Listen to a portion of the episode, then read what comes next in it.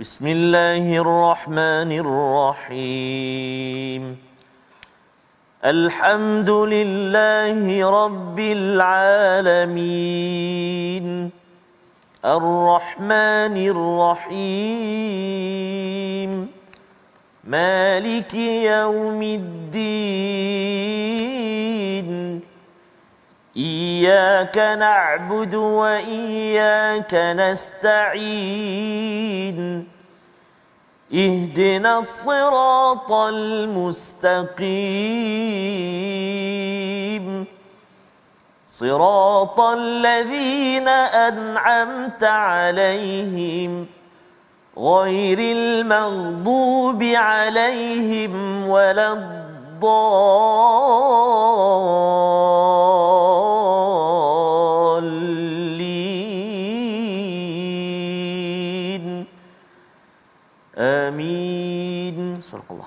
Assalamualaikum warahmatullahi wabarakatuh. Alhamdulillah wassalatu wassalamu ala Rasulillah wa ala alihi wa man wala syada la ilaha illallah syadana Muhammadan abduhu wa rasuluhu. Allahumma salli ala sayidina Muhammad wa ala alihi wa sahbihi ajma'in. Amma ba'du. Apa khabar tuan-tuan dan puan yang dirahmati Allah sekalian?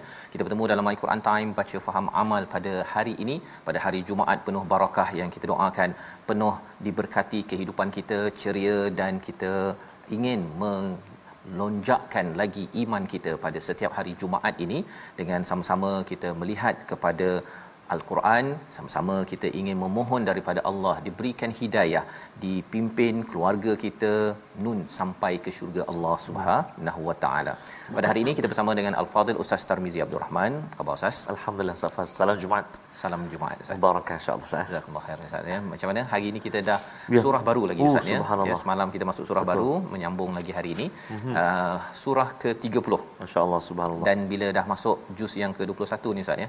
Sebenarnya dia dah mula surahnya ya okey bersedia bersama dengan tuan-tuan uh, kita akan berkenalan terus bersama dengan surah Ar-Rum, kemudian surah Luqman, surah Sajdah ya.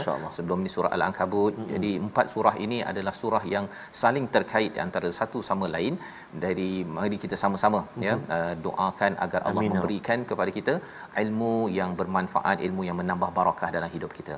Kita doa sama-sama subhanaka la Subhanaka la ilma lana illa ma 'allamtana innaka antal alimul hakim rabbi zidni ilma. Sama-sama kita lihat apakah sinopsis ringkasan bagi halaman 405. Bermula daripada ayat yang ke-6 menyambung kepada perbincangan semalam tentang janji Allah sangat tepat. Sangat tepat ya Allah tidak pernah memungkiri janjinya dan kemudian pada ayat 8 hingga 10 kita akan melihat motivasi untuk memerhatikan pelbagai ciptaan Allah yang menjelaskan kewujudan Allah dan keesaannya yang pasti akan menolong bagi mereka yang memilih jalan keimanan dalam kehidupan. Dan seterusnya pada ayat 11 hingga 15, pengukuhan hari kebangkitan dan hari mahsyar serta penjelasan tentang apa yang terjadi pada saat kembali kepada Allah Subhanahu Wa Taala. Ini adalah ringkasan bagaimana kita akan melihat pada halaman 405. Mari sama-sama kita share, kongsikan dengan rakan-rakan yang berada di mana saja dan juga jangan lupa kita banyakkan salawat pada Nabi junjungan sallallahu alaihi wasallam. Ayat 405 ataupun halaman 405 kita bermula daripada ayat 6 hingga ayat 9 terlebih dahulu dipimpin Al-Fadil Ustaz Tarmizi. Silakan Ustaz. Terima kasih kepada Ustaz Fazrul. Bismillahirrahmanirrahim. Assalamualaikum warahmatullahi wabarakatuh. Alhamdulillah wassalatu wassalamu ala Rasulillah wa ala alihi wa sahbihi man wala. Allahumma salli ala sayyidina Muhammad wa ala ali sayyidina Muhammad. Apa khabar semuanya ayahanda dan bonda, tuan-tuan dan puan-puan, salam Jumaat yang mulia. Mudah-mudahan uh, Allah Subhanahu Wa Taala memperkenankan doa dan hajat kita di penghulu segala hari ini dan pastinya antara doa kita ialah kita nak mohon kepada Allah Subhanahu Wa Taala agar dapat kita bertemu penghulu segala bulan tak lama lagi Ramadan Al-Mubarak. Ustaz eh? Kurang lebih dalam berapa minggu saja lagi Ustaz. Ya, tak lama lagi. 10 ke 8 kali Jumaat lagi insya-Allah Betul. akan bertemu kita mudah-mudahan panjang usia dan dipermudahkan kita untuk bertemu dengan uh, bulan Ramadan Al-Mubarak. Jadi insya-Allah hari ini kita nak menyambung uh, bacaan kita di surah Ar-Rum. Semalam kita dah baca uh, 5 ayat sah. Lima ayat. Hari ini kita nak sambung ayat yang ke-6 uh, sehingga ayat yang ke-9 terlebih dahulu. Uh, Masya Allah eh. Uh, dulu uh, ataupun sebelum-sebelum ini uh, baca sajalah surah ar-rum. Dan jarang baca sebenarnya jarang ya. ha, ayat-ayat saja kita ambil kadang untuk persembahan dan sebagainya. Tapi insyaallah bermula pada semalam dan juga uh, hari ini terus kita akan telusuri ayat demi ayat dalam surah ar-rum. Alhamdulillah. Syukur pada Allah. Mari kita mula uh, baca dengan uh, bacaan murattal sikah ha? uh, ayat 6 hingga 9 jemput semua untuk baca sama-sama insyaallah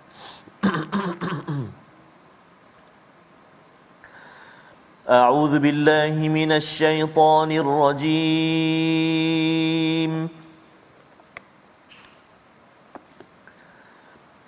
وعد الله لا يخلف الله وعده ولكن أكثر الناس لا يعلمون. لا يخلف الله وعده ولكن أكثر الناس لا يعلمون. يعلمون ظاهرا من الحياة الدنيا. يعلمون ظاهرا من الحياة الدنيا وهم عن الآخرة هم غافلون.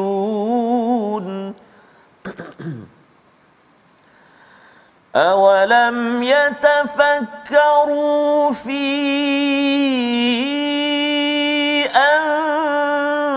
أنفسهم ما خلق الله السماوات والأرض وما بينهما إلا بالحق إلا بالحق وأجل مسمى. وإن كثيرا من الناس بلقاء ربهم لكافرون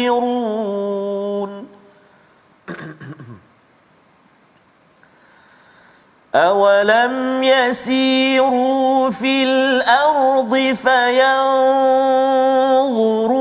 كيف كان عاقبة الذين من قبلهم؟ كانوا أشد منهم قوة وأثاروا الأرض. وأثاروا الأرض وعمروها أكثر مما عمروها وعمروها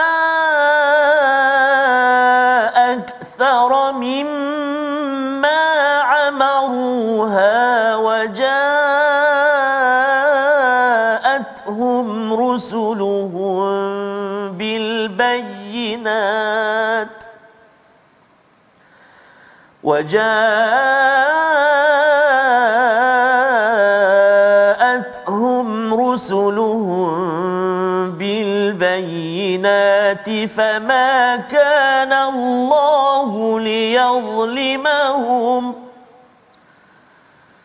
فما كان الله ليظلمهم ولكن كانوا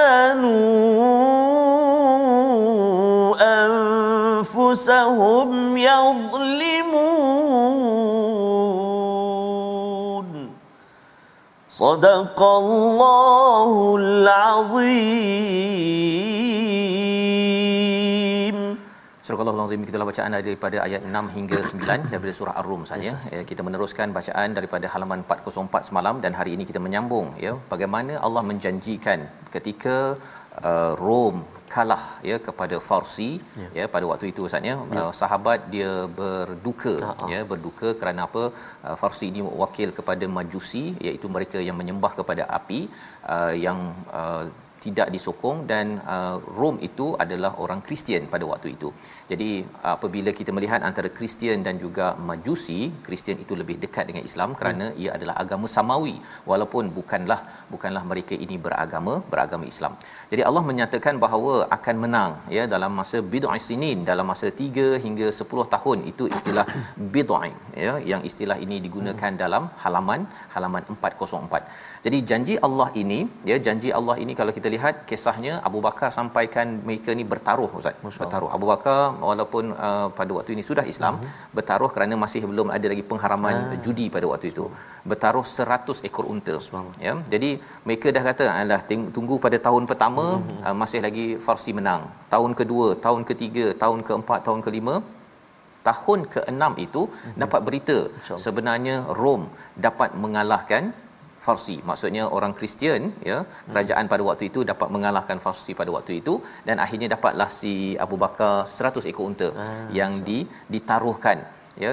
Tetapi Abu Bakar bukan fokus kepada ataupun kisah ini bukanlah fokus kepada kepada 100 ekor unta hmm. tetapi kebenaran daripada janji Allah. Allah nyatakan pada ayat 6 wa'dallah ya. Inilah janji Allah la yukhlifullahu wa'dah walakinna aktharan nasi la ya'lamun ya sesungguhnya Allah ini tidak memungkiri janji tetapi uh, banyak manusia yang tidak me- mengetahui jadi ini adalah satu prinsip ustaz ya hmm. dalam kita melihat kehidupan kita ini kita jangan pandang ke apa kekuatan dan hmm. kelemahan sebagai satu lambang kemenangan ya kita tengok macam Farsi itu dia kuat dia menang oh dia ni terus menang. Hmm. ataupun kalau orang ni dia kaya oh dia ni akan terus berjaya. Hmm. kalau dia ni ada pangkat dia terus akan terus berjaya. Berjaya ini dia sebenarnya adalah satu janji daripada Allah.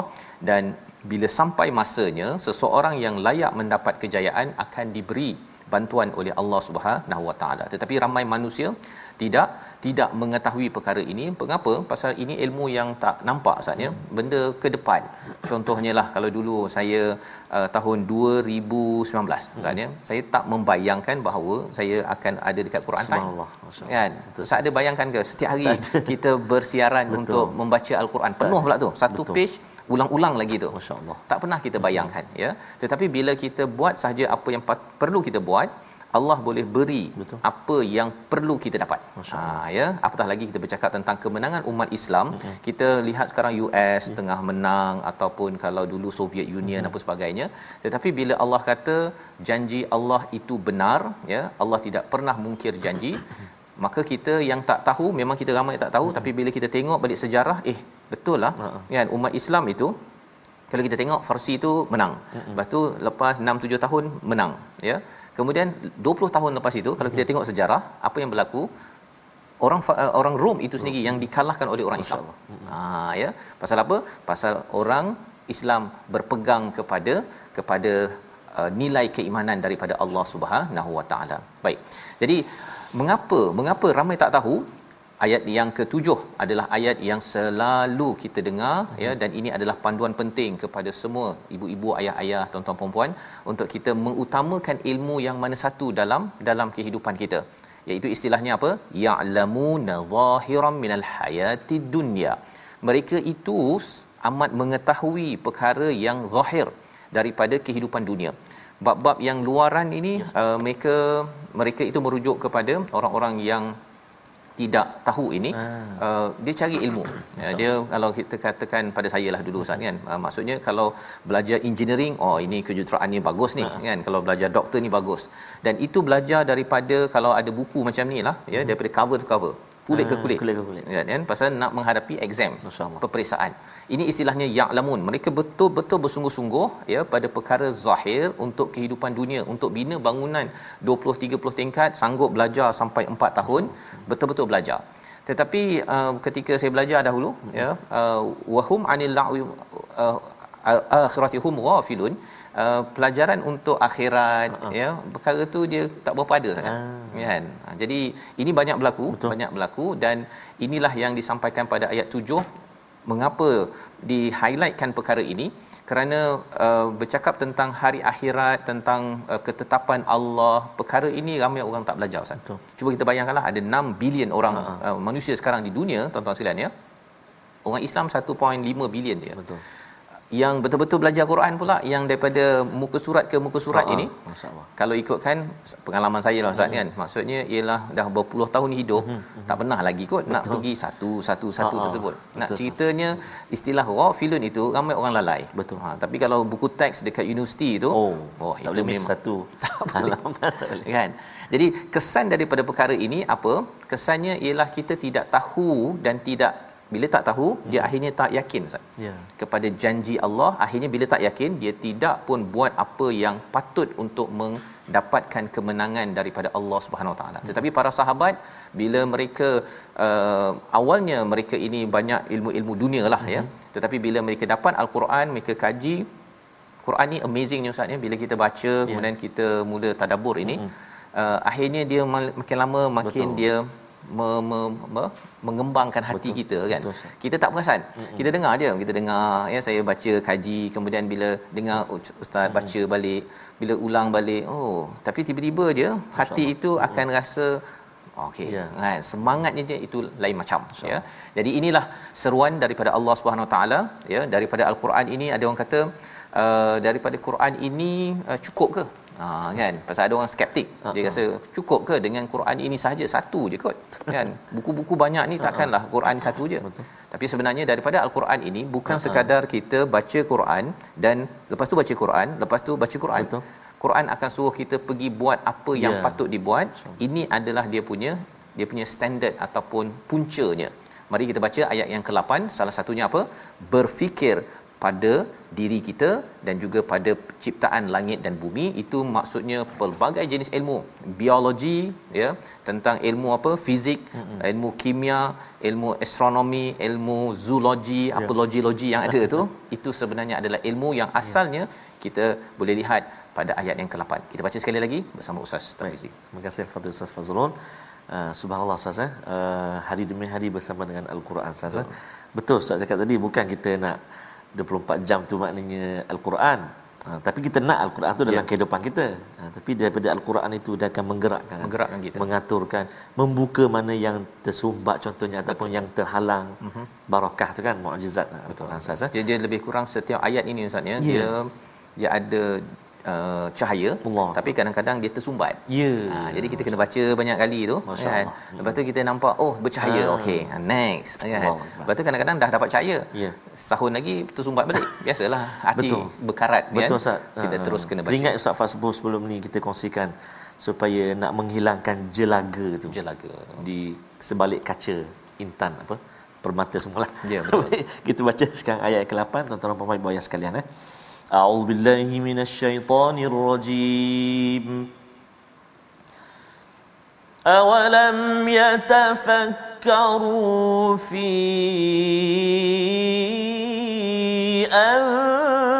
أنفسهم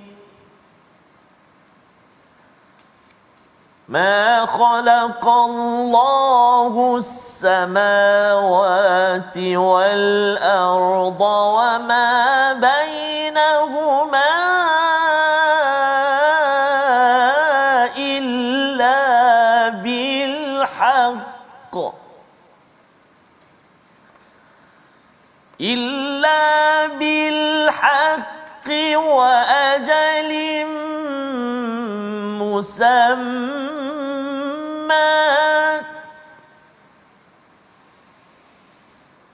وإن كثيرا من الناس بلقاء ربهم لكافرون.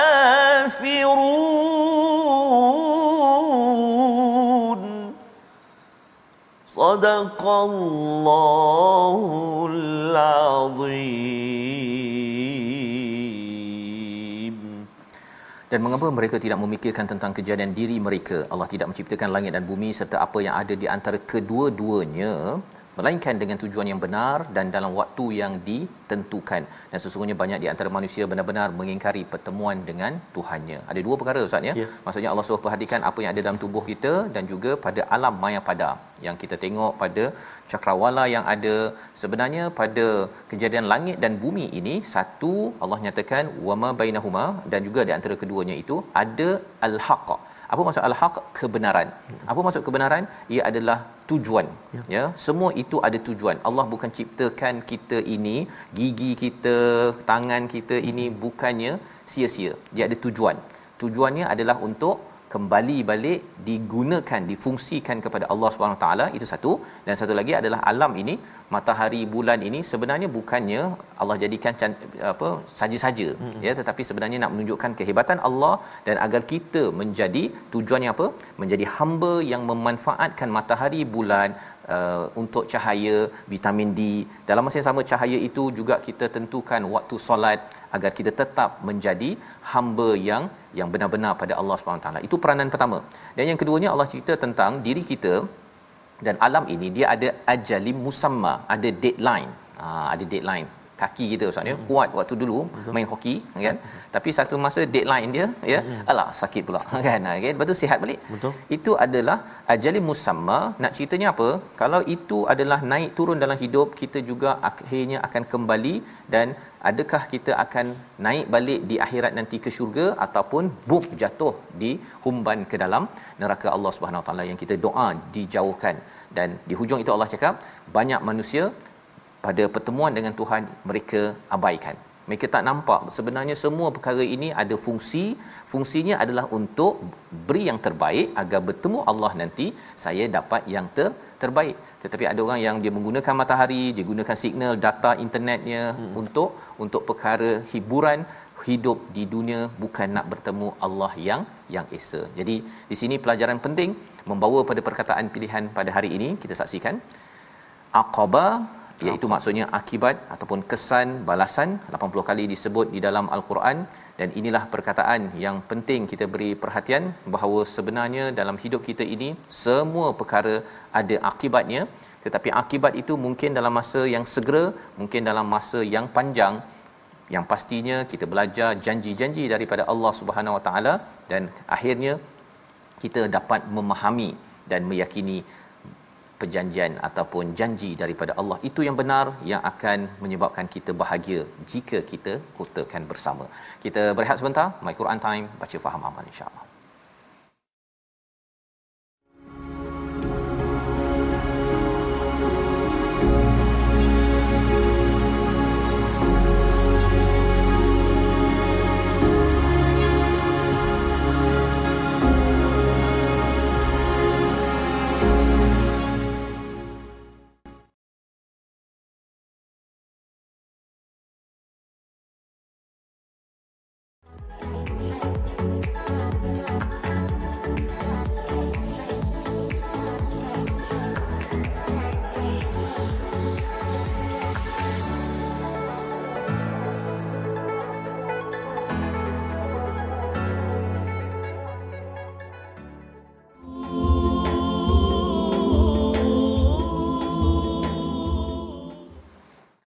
Banyakkan ucapan salawat dan salam kita ke hadrat junjungan besar Nabi kita Nabi Muhammad sallallahu alaihi wa ala alihi wa sahbihi wa baraka wasallam. Antara jadi saya tolak al badru alaina tadi saya Uh, masyarakat Madinah saja ya. Meng- mengalu-alukan oh, kehadiran Nabi ya pada waktu itu sebenarnya Nabi baru sahaja oh, kena oh, macam-macam di Mekah betul sah, ya, dia bila dengar lagu itu mm-hmm. ya, nasyid tersebut satu gembira betul. tapi salam satu juga dia amat mm-hmm. uh, meruntun hati betul lah, subhanallah ya pasal Nabi berjalan daripada Mekah itu betul. bukan direct terus ke Madinah betul. dia terus ke bawah dan ke atas mm-hmm. dan bila sampai ke sana itu disambut Uh, kalau orang tak nak di Mekah tak apalah Allah. ada orang di Madinah ya cara Allah menyusun itu Betul. dan itu jugalah yang dinyatakan dalam surah Ar-Rum ini mm-hmm. maksudnya ialah pertukaran silih Betul. berganti mm-hmm. kebenaran ini dan janji Allah pasti Betul Ustaz ya. Allahu akbar tunggu saya uh, Nabi pun ketika nak meninggalkan uh, kota Mekah kan uh, melihat kota Mekah kan mm-hmm pasti satu hari nanti akan kembali ya ke kota Mekah. Subhanallah. Jadi mudah-mudahan Allah Subhanahu wa taala terus uh, memberi kesempatan kepada kita untuk kita menziarahi makam junjungan besar Nabi Muhammad sallallahu alaihi wa ala alihi wasallam menunaikan umrah menunaikan haji insya-Allah taala. Amin ya rabbal alamin. Baik. Jadi sebelum kita meneruskan uh, sambungan ayat 10 sehingga ayat 15 kita nak tengok sekejap uh, ruangan tajwid kita apa agaknya topik yang kita nak kongsikan yang kita nak ulang kaji pada hari ini. Jom kita sama-sama ikuti tajwid pada hari ini iaitu uh, ulang kaji hukum tajwid iaitu hukum mad jaiz munfasil ya. Mad jaiz munfasil. Kadar mad dia ialah empat atau lima harakat. Dan contoh yang kita nak lihat dalam halaman 405 pada hari ini iaitu di ayat yang ke-8 ayat yang ke-8 a'udzubillahi minasyaitonirrajim awalam yatafakkaru fi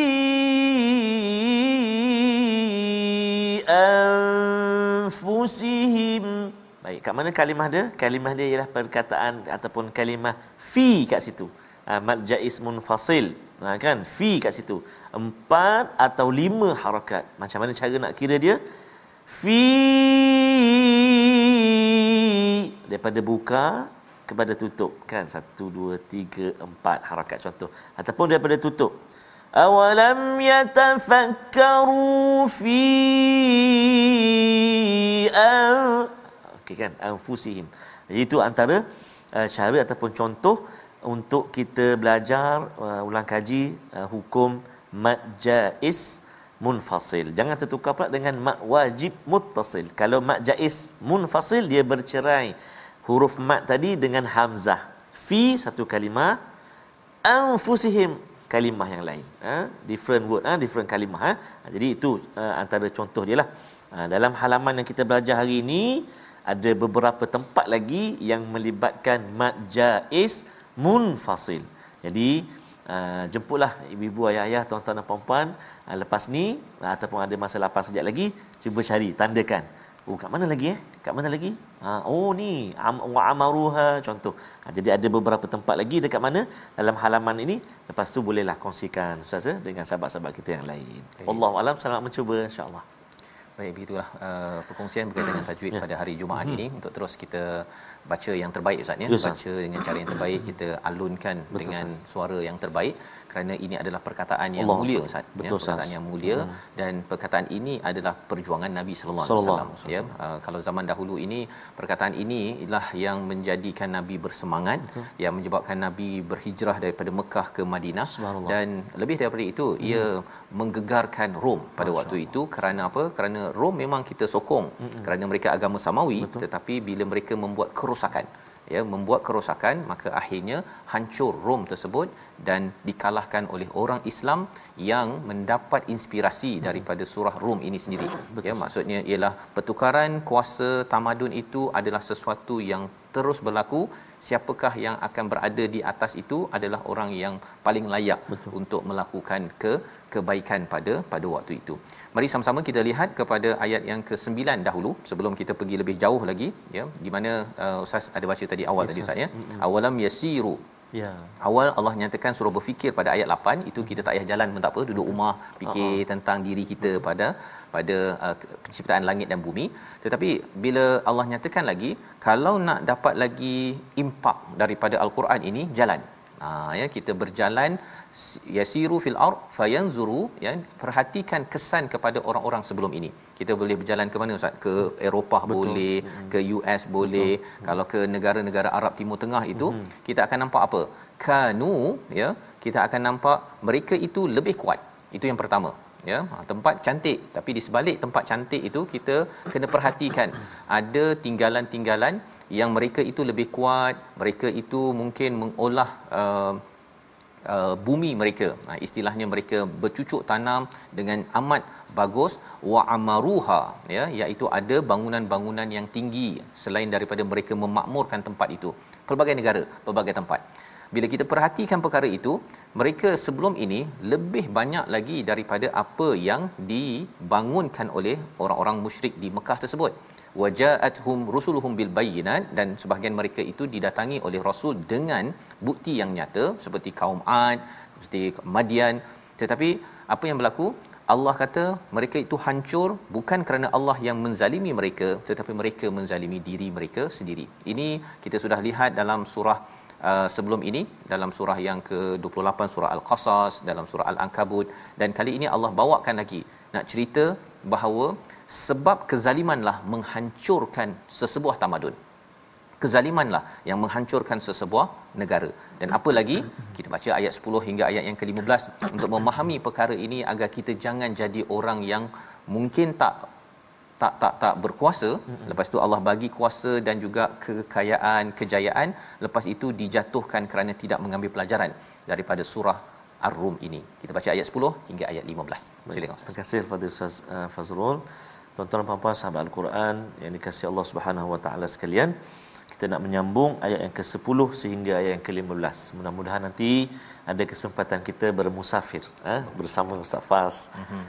dapat tengok ini dibacakan ayat ditadabburkan oh subhanallah satu perjalanan jeni yang sangat menarik insyaallah Ustaz eh. mudah-mudahan insyaallah amin insyaallah amin amin ya rabbal alamin hari jumaat ni Ustaz hari jumaat insyaallah taala baik jadi kita baca ayat yang ke-10 sehingga ayat ke-15 tadi kita dah baca dengan sikah seperti biasa yang kedua ni kita nak baca dengan hijaz murattal hijaz insyaallah eh. أعوذ بالله من الشيطان الرجيم ثم كان عاقبة الذين أساءوا السوء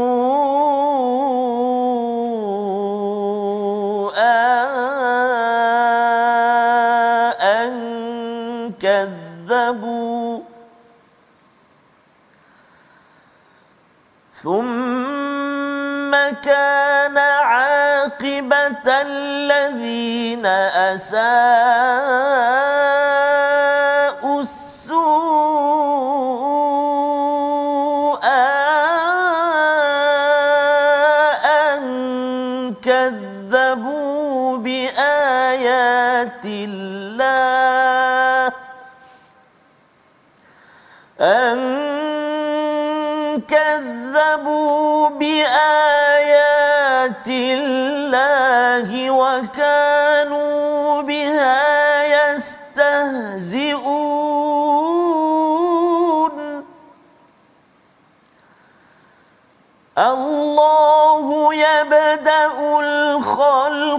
ثم يعيده ثم إليه ترجعون.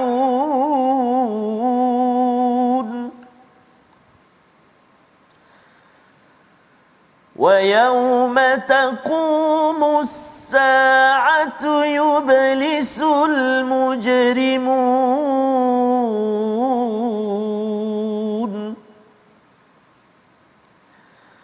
ولم يكن لهم من شركائهم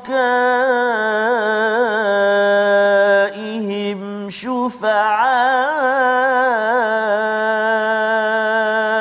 وكانوا وكانوا بشركائهم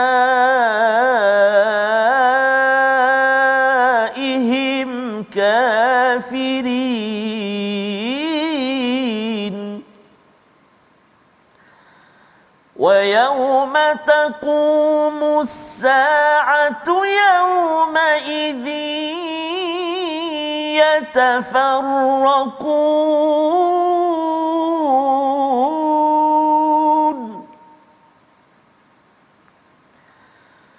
فأما الذين آمنوا وعملوا الصالحات فهم في روضة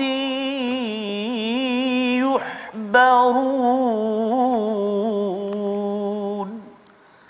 صدق الله العظيم Surah azim. Gitulah bacaan daripada ayat 10 hingga 15. Kita menyambung Ustaz ya. Yes. Alhamdulillah Allah menjelaskan kepada kita lagi tadi awal bercakap tentang uh, satu tamadun yang kuat ya, pelbagai uh, binaan-binaan yang mantap sebelum ini lebih mantap daripada apa yang telah dibina oleh orang-orang musyrik di Mekah itu sendiri.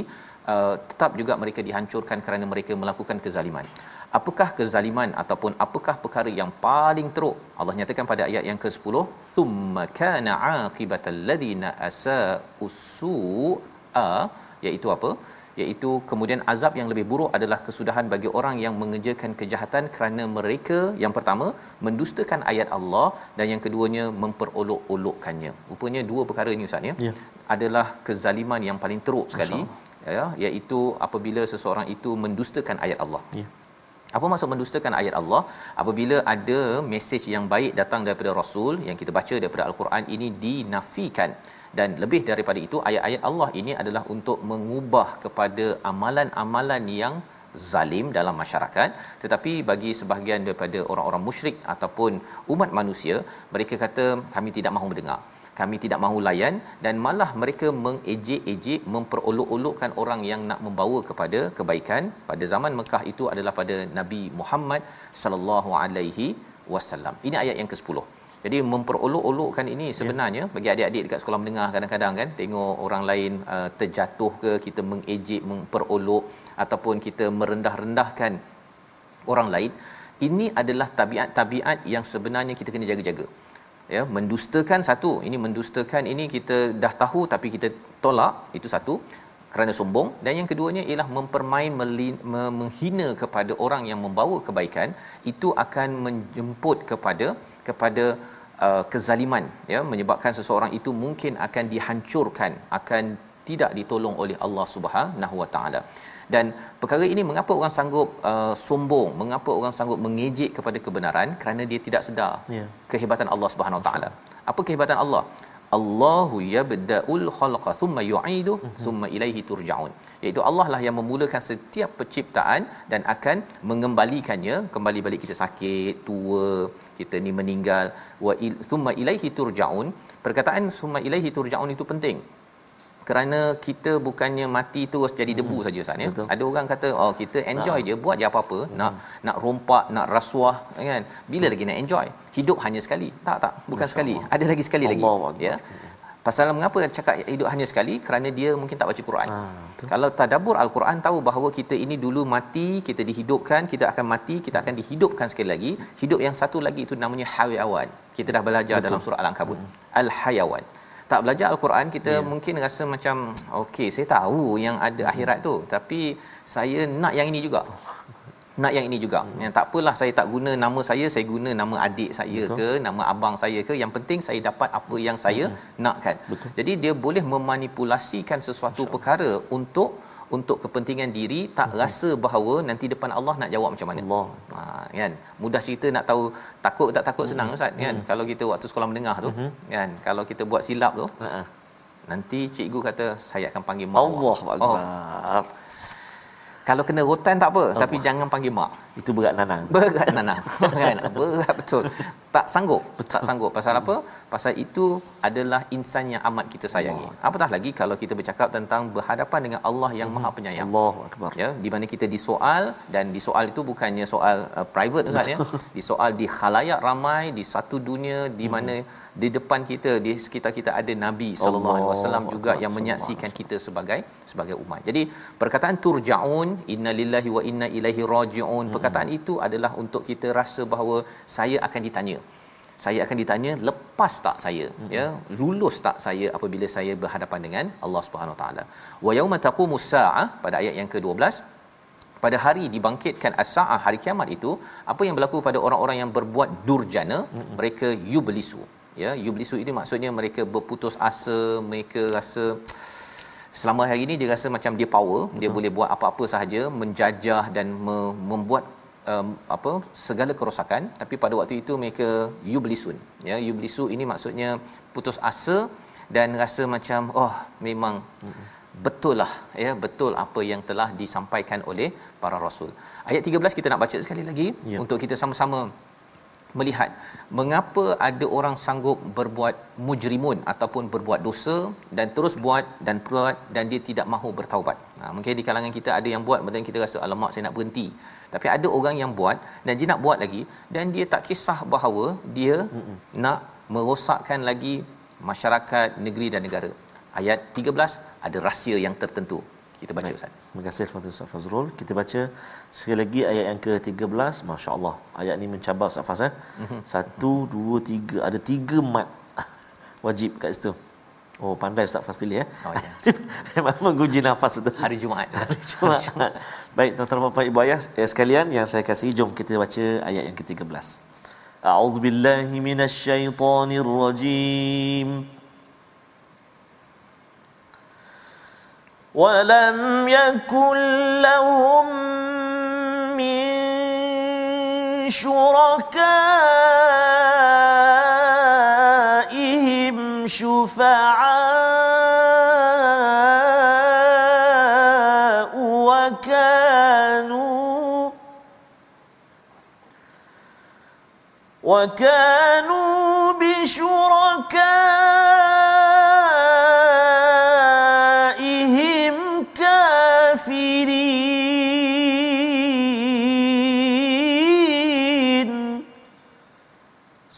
صدق الله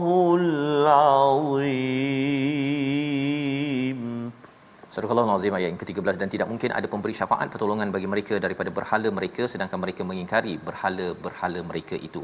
Istilah yang digunakan di sini adalah syuraka ihim diterjemahkan sebagai berhala tetapi adalah sekutu. Sekutu ini mungkin berhala dalam bentuk batu tersebut Ustaz ya. Yep. Tetapi juga dalam bentuk manusia. Ada orang yang mensyirikkan Allah dengan menyembah nabi. Menyembah nabi pun tak boleh Ustaz ya. Menyembah nabi, orang alim apatah lagi kalau orang tu memang yeah. buat perangai uh-huh. lagilah bos-bos yang yang uh-huh. zalim. Jadi di sini Allah menyatakan bahawa di sana nanti tak ada backup. Tak ada backup. Tak ada pula yang dulu eh, kamu kan boleh backup saya ketika saya buat ini. Kamu tolonglah rekomenkan saya. Jangan sampai saya ni masuk ke penjara sampai disiasat dan sebagainya. Hmm. sampai sana tak ada. Dan malah yang nak backup dia itu pun dia kata kafirin aku tak ada kaitan dengan kau pada hari itu ayat 14 dinyatakan manusia yatafarraqun berpecah-pecah. Masing-masing urus masing-masing suami mungkin berpisah dengan isteri ayah ibu anak berpecah-pecah. Kerana apa? Kerana yang penting adalah iman amal soleh pada ayat yang ke-15 barulah dikumpulkan. Fi raudati yuhbarun. Yang penuh dengan kegembiraan penuh warna-warni. Kerana di dunia ini mungkin tak warna-warni sangat dia baca Quran. Quran dia tak ada warna-warni sangat ya. ustaz ya. Eh, dia warna-warni dia dalam hati. Subhanallah. Dia tak macam kalau dia pergi berhibur ke hmm. yang hmm. tidak ikut pada nafs ini dia boleh ubah ubah ubah ubah. Tetapi Quran ini tetap. Hmm. dan kerana berpegang kepada perjuangan ini maka akhirnya Allah memberikan suasana indah. Raudatim yuhbarun.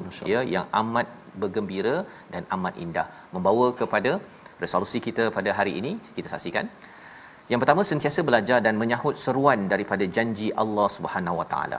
Yang kedua kita beri perhatian kepada hal akhirat selain hal dunia bagi memastikan kita ini tidak lalai menuju Allah Subhanahu Wa Taala. Yang ketiga kita kaji alam sekitar untuk menghargai alam akhirat. Kita berdoa. Terima kasih Ustaz. أعوذ بالله من الشيطان الرجيم بسم الله الرحمن الرحيم الحمد لله رب العالمين والصلاة والسلام على أشرف الأنبياء والمرسلين وعلى آله وصحبه أجمعين اللهم صل على سيدنا محمد وعلى آل سيدنا محمد Allahumma ya Allah wa ya Rahman wa ya Rahim di penghulu segala hari ini ya Allah Jumaat yang penuh barakah ini tangan kami tadahkan tidak putus-putus memohon ke hadratmu ya Allah. Agar diampunkan dosa-dosa kami ya Allah. Agar diampunkan dosa-dosa ibu ayah kami mertua kami muslimin dan muslimat bi rahmatika ya arhamar rahimin. Ya Allah wa ya Rahman wa ya Rahim Jadikan Al-Quran teman hidup kami Teman mati kami Teman kami di mahsyar nanti Teman kami di titian sirat nanti Teman kami ya Allah di syurgamu nanti ya Allah Ya Allah ya Rahman wa ya Rahim Permudahkan hitungan amal kami ya Allah Lancarkan fasihkan lidah kami menjawab apa juga persoalanmu nanti ya Allah Mudah-mudahan barakah Al-Quran yang mana kami gerakkan lidah kami membacanya, mata kami melihat, mengkaji, mengamalkannya ya Allah. Mudah-mudahan dipermudahkan urusan kami ya Arhamar Rahimin. Allahumma inna na'udzu bika minal barasi wal junun wal judham wa min sayyi'il asqam. Wa sallallahu ala sayyidina Muhammad wa ala alihi wa sahbihi wa baraka wa